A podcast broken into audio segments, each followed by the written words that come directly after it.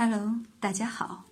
欢迎收听庆瑞学院培训课程，轻松读大学，顺利拿文凭，免费定制您的学历提升方案。下面让我们来学习涡轮效应理论。涡轮效应理论是相对于首轮效应而言的，强调服务结尾的完美和完善，即要这个功德圆满。那么，服务结尾的完美和完善呢，也是服务过程中的一个关键时刻，它决定着客人呃，就是来还下次来还不来，或者是对这次服务呢是否满意不满意的那么一个判断的时刻。莫论效应的主要内容是在人际交往之中，人们所留给交往对象的最后的印象，通常也是非常重要的。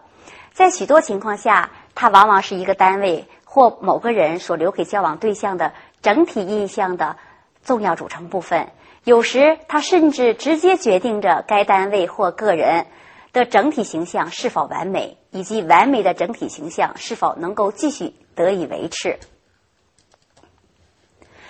莫伦效应理论的核心思想就是要求人们在塑造单位或者个人的整体的形象的时候，必须有始有终，始终如一。服务人员在掌握并运用莫伦效应理论的时候，应当关注如下几个方面的问题。首先呢，是要抓好最后的服务环节。对于服务单位来说，抓好服务过程的最后环节，主要应该是从自己的硬件方面和服务流程设计的软件两方面入手。对有可能处于服务过程最后环节的这个设施设备以及其他一切可能为服务对象所接触或使用的用具物品进行完善处理。对服务人员来言而言呢，要抓好服务过程的最后环节，主要是应该使自己始终如一地在服务对象的面前保持全心全意为他们服务的热情。所以在服务流程的这个软件设计中呢，一定要有送客的关键的设计。那么同时呢，要做好售后服务